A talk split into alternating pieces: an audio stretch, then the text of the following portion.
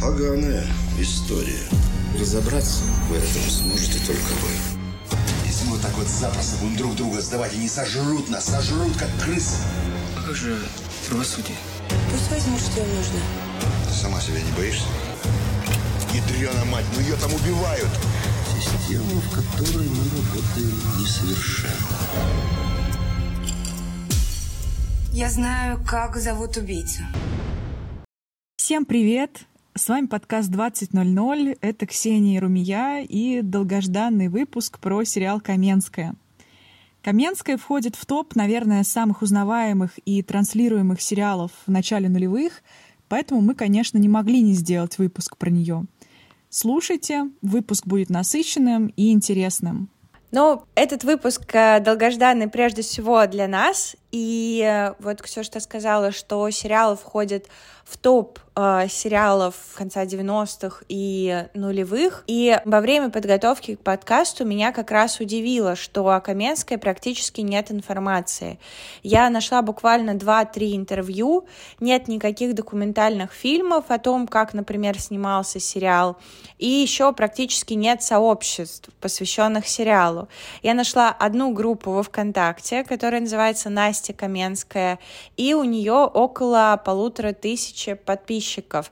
Все еще больше, чем в нашей группе, но так или иначе эта аудитория не сравнится с группами, посвященными, например, бригаде, у которых число подписчиков э, доходит до нескольких десятков тысяч. То есть кажется, что у Каменской не так много фанатов, как у бригады или бандитского Петербурга. Мне, честно говоря, сложно предположить, по каким именно причинам так сложилось. Да, найти какую-то историческую справку реально было трудно, но кое-какие факты нам все же известны. Вот э, мы знаем, что сериал снимался по книгам Александры Марининой, и ее детективные романы о Каменской были ну просто супер популярны. И в конце 90-х они играли какую-то очень огромную роль в культурном мире массового читателя. Ну и, возможно, не только массового. Тираж ее книг составлял более 50 миллионов, а сами произведения переведены на 30 языков. Сама Маринина работала, кстати, в МВД и дослужилась до подполковника милиции – Специфика ее работы, кстати, была близка героине Каменской. Она занималась анализом и прогнозированием преступности. Когда я думала о сериале «Каменская», мне показалось, что он от всех сериалов, которые мы до этого обсуждали, отличаются какой-то, я бы сказала, детективностью. И мне захотелось понять, почему у меня такое впечатление сложилось, и посмотреть, насколько ярко в сериале представлены черты детектива. Тут, наверное, стоит поговорить коротко о жанре детектив. Существует множество его определений, но все они выделяют ключевой критерий. Сюжет детектива построен вокруг расследования загадочного происшествия. Принято считать, что основные критерии детектива были выведены американским писателем Эдгаром Алланом По в новелле «Убийство на улице Морг». Именно Эдгар По заложил каноны так называемого классического детектива.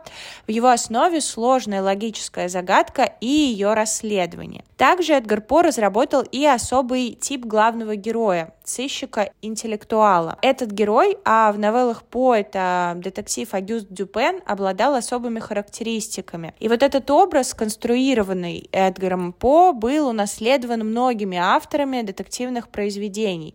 Здесь можно вспомнить и Шерлока Холмса, и Эркюля Пуаро, и Мисс Марпл, и сюда же можно отнести героев уже современных детективов, например, Эраста Фандорина, это персонаж серии романов Бориса Акунина, и его же, я имею в виду Акунина, монахиня Пелагея. И вот мне показалось интересным посмотреть, насколько Каменская похожа на такого персонажа классического детектива. Но ты, Ксюш, посмотрев Каменскую, обратила внимание на другое. Да, вот в первую очередь сериал «Каменская» для меня был интересен тем, что в нем именно женщина является тем самым сыщиком, который разгадывает сложные криминалистические задачки. Во-первых, в принципе, для традиции русских сериалов нулевых э, не свойственно женщине давать главную роль. Они всегда почти выступали в амплуа жертвы или свидетельницы. И если мы вспомним, например, сериалы, о которых говорили раньше «Бандитский Петербург», «Улица разбитых фонарей», «Бригада», то увидим, что они сами по себе довольно мускулинные. Самые главные крутые персонажи — это мужчины. И да, как вы знаете, в жанре детектива доминирует почти всегда образ сыщика мужчины, однако, когда я готовилась к подкасту, узнала интересный факт. В одном из первых вообще произведений литературы детективного жанра фигурировала именно женщина-сыщица. Речь идет о произведении Гофмана «Мадмуазель Скюдери», которое было написано еще до знаменитой детективной повести «По», убийство на улице Морг, о котором ты сказала. Да, ведь именно его принято считать э, точкой отсчета литературной детективной традиции.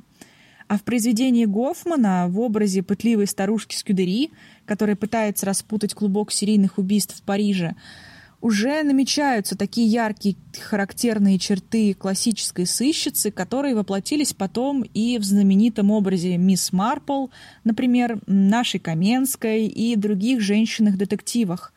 Это поразительная интуиция, наблюдательность, смелость, напористость, э, высокий интеллект и широта кругозора. Ну, прям как у нас с тобой, Рим. Ага, кстати, правда интересно, что Каменская — это первая женщина-следователь в постсоветском кино. Про новеллу «Мадам Скюдери» я не знала, но тоже очень интересно, что задолго до По Гофман сконструировал образ интеллектуального и эрудированного сыщика. И мне очень нравится, что это даже был не сыщик, а сыщица. Но вот, может быть, я попробую описать главного героя классического детектива, э, какие-то основные черты и обозначить их схожесть с Каменской и посмотрим, насколько сильно этот мужской образ отличается от женского. Главный герой классического детектива — это, как правило, частный сыщик или любитель. Он противопоставлен полиции и способен приблизиться к разгадке гораздо быстрее, чем неповоротливые и несмышленные служители закона. Но вот можно вспомнить здесь детектива о Шерлоке Холмсе и то, как гениальный сыщик вечно оставляет позади инспектора Лестрейда. И мне кажется, что хоть Анастасия Павловна и сотрудница Московского уголовного розыска, она для своего отдела такое исключительное явление и в каком-то смысле даже противопоставлена своим коллегам. Ну, во-первых, ее коллеги часто как бы не поспевают за ходом ее мысли. Именно она чаще всего находит ключ к раскрытию преступления. Это как это? А вот так это, Юр, ну сам посуди. Женщина надела новое платье, накрасила себе ногти, белье новое, подготовилась, что пошла, села себе, полчерепа снесла. Она кого-то ждала, смотри, две чашки, две вилки, две тарелки, салатик он приготовил. Я не удивлюсь, если у него в духовке мясо. Ну, ты Каменская даешь. Ты сама себя не боишься? А в некоторых эпизодах Каменская выступает как частное лицо. Например, э, в эпизодах «Убийца по неволе» или «Игра на чужом поле». Для меня есть противопоставление даже в том, что Каменская женщина, в то время как все ее коллеги мужчины. Во-вторых, мне показалось, что с героями классического детектива Каменскую роднит увлеченность аналитической работой и самим процессом раскрытия преступления. Ты знаешь, что я трупами интересуюсь больше, чем живыми людьми. Больше.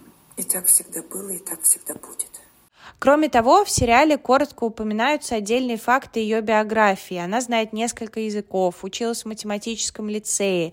Тут мимоходом замечу, что эрудированность — это тоже качество, свойственное многим героям детектива, но при этом э, при наличии разностороннего образования Каменская выбрала работу в милиции не только по моральным соображениям, но и потому, что ее влечет вот эта аналитическая работа и логические задачи.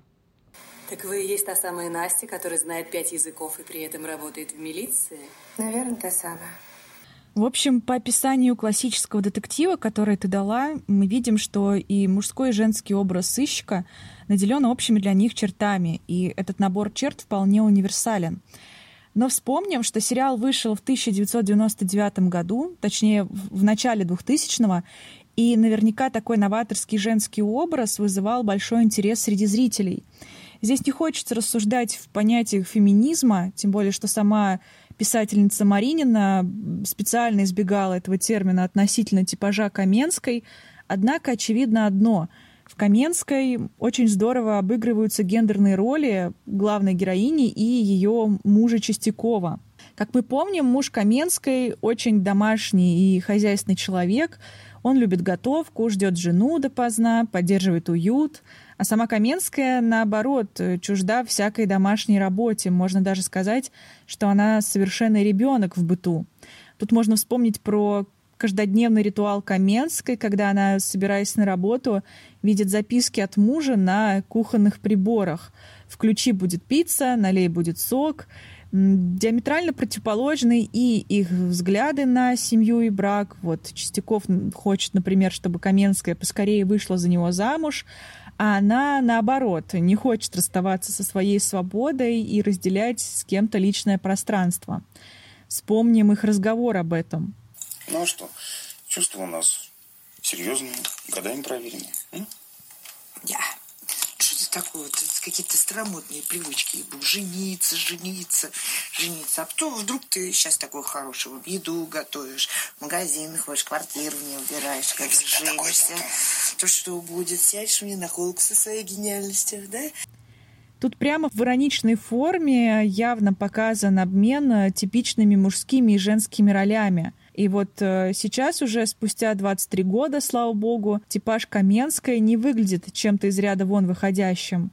Желание быть независимой, свободной, посвящать себя всецело любимому делу и не стремиться замуж в угоду обществу — это, на мой взгляд, классная нынешняя тенденция. Да, мне кажется классно, что сейчас действительно а, образ Каменской не выглядит каким-то, как ты сказала, из ряда вон выходящим. Когда я пересматривала сериал, мне очень понравилось, что в образе Каменской, правда, много свободы в том смысле, что она может быть очень разной.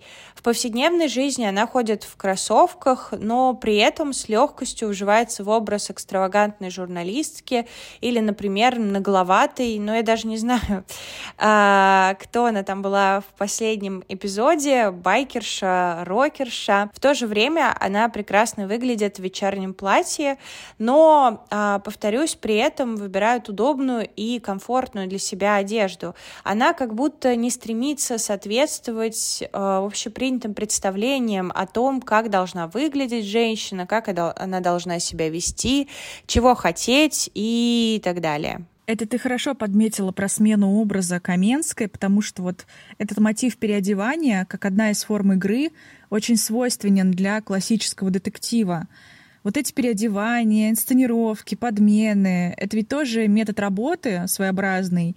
И это игровое поведение было присуще многим классическим сыщикам. И Каменской тоже не стало исключением. Это было и в первой серии, которую ты упомянула, э, и в последней про рокершу. И вот этот элемент игры, готовность э, взять на себя другую роль, притвориться кем-то совершенно далеким от тебя, ну, как бы подчеркивает такой э, азарт и смелость в работе Каменской. Кстати, да, я совсем не думала о том, что этот мотив с переодеванием — это еще одна черта, объединяющая Каменскую с известными сыщиками. Но вот если возвращаться к точкам соприкосновения классического детектива и сериала «Каменская», то нужно сказать о тайне и загадке, которые лежат в основах сюжетов. Тайна в классическом детективе имеет, э, я бы сказала, очень интересную природу. И тут э, я процитирую статью, который читала во время подготовки к подкасту. Мир детектива сконструирован как логическая задача, он не имеет никакой связи с миром реальным. Большая часть совершенных на страницах детективов убийств не случаются в жизни, настолько они неправдоподобны. Как мне кажется, в Каменской тоже есть этот элемент неправдоподобности. Особенно яркими в этом отношении для меня являются, во-первых, сюжет о НИИ, на крыше которого установлен аппарат, заставляющий людей совершать преступления. Во-вторых, последний эпизод «Не мешайте палачу», где речь идет о группе гипнотизеров, которые могли запрограммировать людей на какие-то действия, в том числе и на убийство. С реальной жизнью это имеет мало пересечения пересечений выглядит как на самом деле сюжет передачи на телеканале РЕН-ТВ. Но в то же время кажется интересным, что вот эти сюжеты вроде бы неправдоподобные, но при этом они затрагивают важные социальные проблемы 90-х и начала нулевых. Например, это рост преступности и насилия. Про РЕН-ТВ смешно, конечно. Да, действительно, важнейшая черта детектива — это наличие загадки и тайны. И в Каменской для нас прежде всего было интересно, как именно она распутывает клубок вот этих преступлений и находит ключ к отгадке. Во многих сериях получалось так, что с Каменской происходил внезапный момент озарения — который подсказывал ей верный ход мыслей или уже давал готовый ответ, как, как в, в битве экстрасенсов. И этот момент озарения иногда приходил к Каменской как бы извне, а не в момент ее ну, погружения в мысли о преступлении. Вот, например, э, во втором эпизоде «Игра на чужом поле», в котором была история о производителях подпольных фильмов э, с настоящими убийствами, Каменская догадалась о том, кто убийца, в случайном разговоре с мальчиком, который был учеником главной преступницы, учительницы музыки. Э, или в эпизоде «Шестерки умирают первыми», она совершенно также случайно в рандомном разговоре с девушкой брата болтает о музыке и, о чудо, достав книгу о музыке и увидев случайно на обложке нотный стан, она понимает, э, ну, славливает такой флешбэк, э, вспоминает, что одна важная для расследования записка была написана на таком же нотном стане, потому что на записке этой были, были замечены точки, как из нотного стана. На мой взгляд, такие совпадения оказались, ну, немного притягиванием за уши, потому что уж э, слишком мала вероятность того, что о таком, в принципе, можно догадаться. Ну, да и сами отгадки приходили в таких случайных разговорах и наблюдениях. А, да, согласна. Некоторые моменты э, счастливого совпадения или озарения а, выглядят немного наивными. И вот если продолжать этот разговор о наивности, мне еще иногда такими казались взаимоотношения героев, да и сами они. Ну вот а, Колобок, это начальник отдела, где работает Каменская, Гордеев, он производит впечатление скорее такого доброго, прозорливого дедушки, нежели чем главы отдела уголовного розыска. Он даже когда ругается на своих подчиненных, выглядит скорее как добродушный старик. Да и я бы сказала, что он особо не ругается, а так э, журит. Да ты что, молчал как контуженный? Знал ведь? Ну, знал. Все знали. Один я не знал. Не волнуйтесь, сядьте. Да, э, мы уже говорили с тобой в предыдущем выпуске о том, что в улицах разбитых фонарей, например, была э, своя система персонажей с такими яркими типажами, собирательными образами, которым присущи определенные черты. И в Каменской, в принципе, то же самое. Э, сам отдел состоял из четырех человек. Каменская, Кратков, Лесников и вот этот колобок, начальник Гордеев. Вот, например, Кратков, которого играет Гармаш, это такой твердый, решительный майор, немного грубоватый, немного солдафон, но в целом порядочный и честный человек. Так, девушка, вам не с овощи базы звонят, так что будьте любезны и сердечны. Вы государственная служащая, а я веду розыск убийцы, да. И мне кажется, если честно, что Гармаш вообще не меняет свое амплуа, что в «Бригаде», что в «Ворошиловском стрелке», что в «Каменской» — это один и тот же образ. Мне кажется, не только Гармаш, ну или какой-то другой актер играет похожих героев, а еще сами типажи, о которых ты говорила, они как будто переходят из сериала в сериал. Например, образ э, Миши Лесникова, которого играет Дмитрий Нагиев, немного напомнил мне образ Казанова из «Улиц разбитых фонарей». Лесников тоже очень нравится женщинам, со всеми флиртует, и вот это вот все. Единственное, что Лесников как будто прописан менее грубым. Еще Казанову и Лесникова роднит то, что они оба оказываются в какой-то момент в роли обвиняемых в преступлении. Лесников, в частности, в эпизоде «Шестерки умирают первыми». В этом эпизоде интересно, что интересная тема, которая поднимается, это тема предательства среди коллег и нечистых на руку сотрудников правоохранительных органов. Это правильно. Они и на нас могут придумать что-нибудь наподобие этого счета. Если Мишку действительно подставили, то это вполне может быть кто-нибудь из наших. И действительно, в финале серии выясняется, что Мишу Лесникова подставил его друг и коллега из другого ведомства. Да, этот эпизод показывает, что от э, беспочвенного подозрения и клеветы а, в принципе не застрахован никто, и что угрозы и обвинения могут быть в раз направлены даже против того, кто раньше этот закон охранял сам. Вот кроме этой серии с Лесниковым, есть другой эпизод, где отдельно взятый человек находится в конфликте с законом, потому что этот закон не способен восстановить справедливость. Он оказывается слабым в этом инструментом, а, но достаточно сильным, чтобы сломать человека. Речь идет о серии про генерала Вакарова, которого играет Балуев. И этот э, генерал по сюжету хочет отомстить уже подросшим убийцам своего малолетнего сына.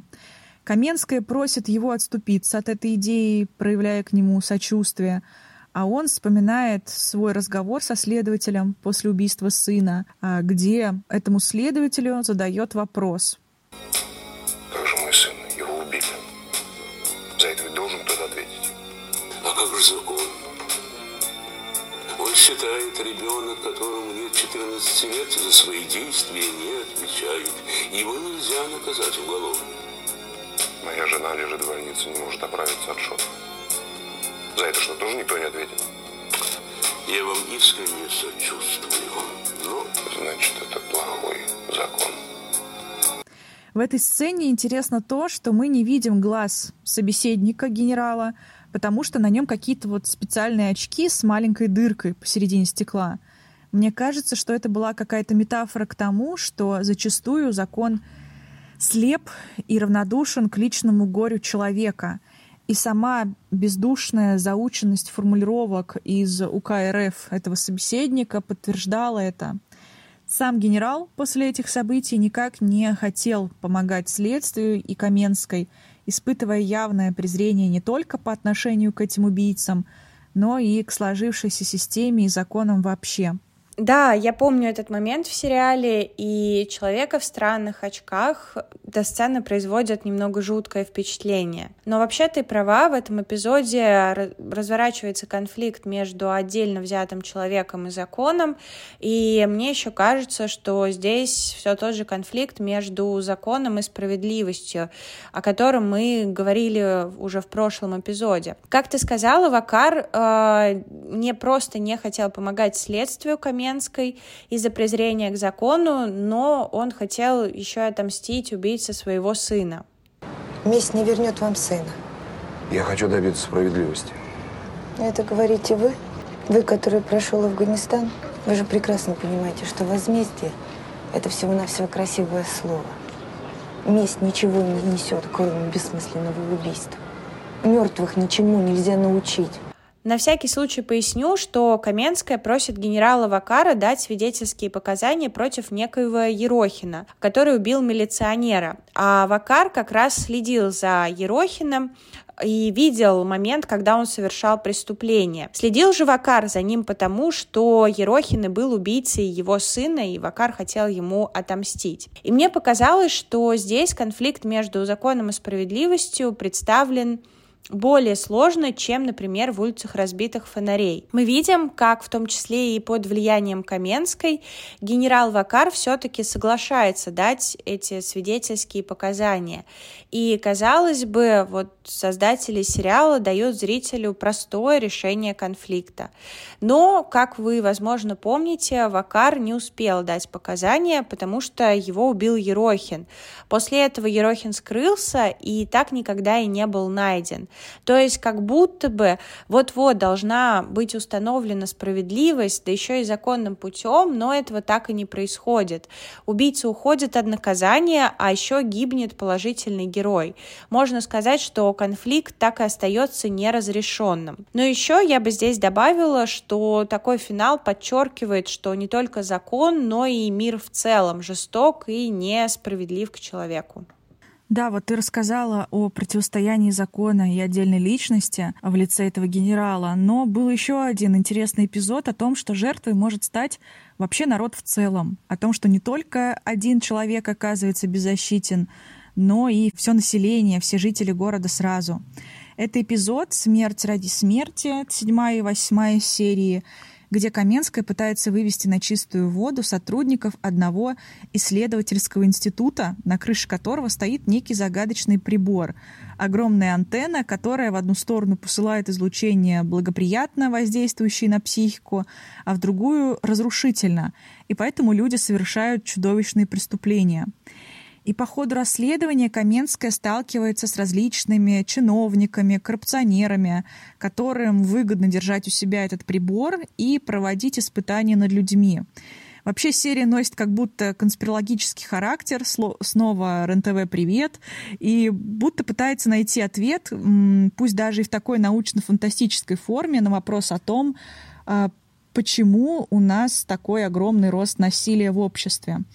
Когда показывали кадры, где сотрудники института в своей спецодежде ходят по коридорам замедленной съемки под тревожную музыку, это создавало впечатление ну, такой загадочности и какого-то тайного заговора в сам этот институт было Каменской сложно попасть. Все сотрудники и руководители находились в каком-то сговоре и никак не желали с ней контактировать. Самое ярое презрение к такому порядку вещей и государству, которое его допускает, Каменская выражает в разговоре с одним из сотрудников э, госведомства.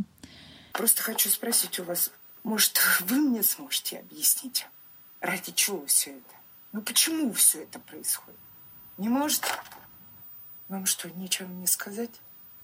Если вам мне нечего сказать, то я должна сказать, что я просто презираю вас. Я презираю вас и то государство, которое вы защищаете. И в этом укоре, конечно, есть и попытка осмыслить то, почему совершаются преступления, и то, что корень зла на самом деле таинственный прибор, ну, будто снимает ответственность с отдельного человека, совершившего преступления, и перекладывает ее на некую, некую слаженную систему коррумпированных чиновников и ученых-вредителей. Да, действительно похоже на какую-то конспирологическую теорию. Они, наверное, там еще в этом не все чипируются.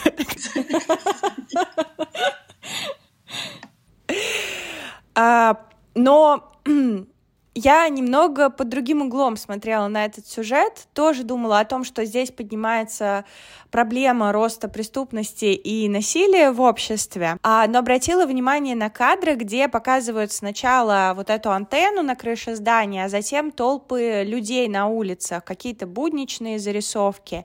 И я воспринимала эти кадры как визуальную метафору разлитого в обществе насилия. Вокруг кажутся обычные люди, спешащие по своим делам, но каждый из них в любую минуту может оказаться жертвой или агрессором. И, может быть, создатели сериала не столько хотели дать ответ на вопрос, почему так происходит, сколько обозначить проблему большого количества бессмысленного насилия. На это указывает и название эпизода «Смерть ради смерти». И мне понравилась очень твоя мысль о перекладывании ответственности, и здесь я вспомнила текст записки, который перед смертью написал один из сотрудников НИИ. «Корни нашей вины уходят в бесконечность». Но еще, размышляя об этом эпизоде, важно отметить, а, и ты, кстати, тоже это подчеркивала, что сотрудники НИИ знают об этом обратном эффекте прибора, но при этом продолжают разработки, потому что, коротко говоря, существование этой антенны выгодно различным государственным ведомствам. Получается, что в этом сюжете мы видим такой образ государства, которое ради своих целей готово буквально пренебречь жизнью и безопасностью людей. Да, а, серия действительно интересная. Советую посмотреть нашим 74 подписчикам ее, если кого-то заинтересовало наше описание, потому что у нее какое-то какая-то своя атмосфера у этой серии, реально атмосфера конспирологии, загадочности, мистики. И, наверное, мы уже перейдем к описанию визуального решения сериала и музыкального сопровождения, потому что в Каменской это тоже все интересно прослеживается. Э, Каменская прежде всего отличается тем, что свою загадочность и таинственность, свойственные детективу, э, воплощает через синий или голубой цвета. Едва освещенные пространства в голубых и синих тонах были и местом ночных раздумий Каменской у нее дома, и местом встречи с преступником, с которым она провела ночь, переодевшись журналисткой, и квартира девушки-киллера, у которой прятался Лесников, тоже была показана в подобной холодной цветовой гамме. Мне кажется, это очень удачный для сериала и в целом для детективных историй колор, потому что он э, очень хорошо передает атмосферу тайной угрозы, опасности или даже какой-то мистики. Мне показалось, что создатели сериала очень много экспериментировали. Часто мы видим замедленную съемку, многие кадры сняты с необычных ракурсов. Во многом эти эксперименты были возможны благодаря самому сюжету.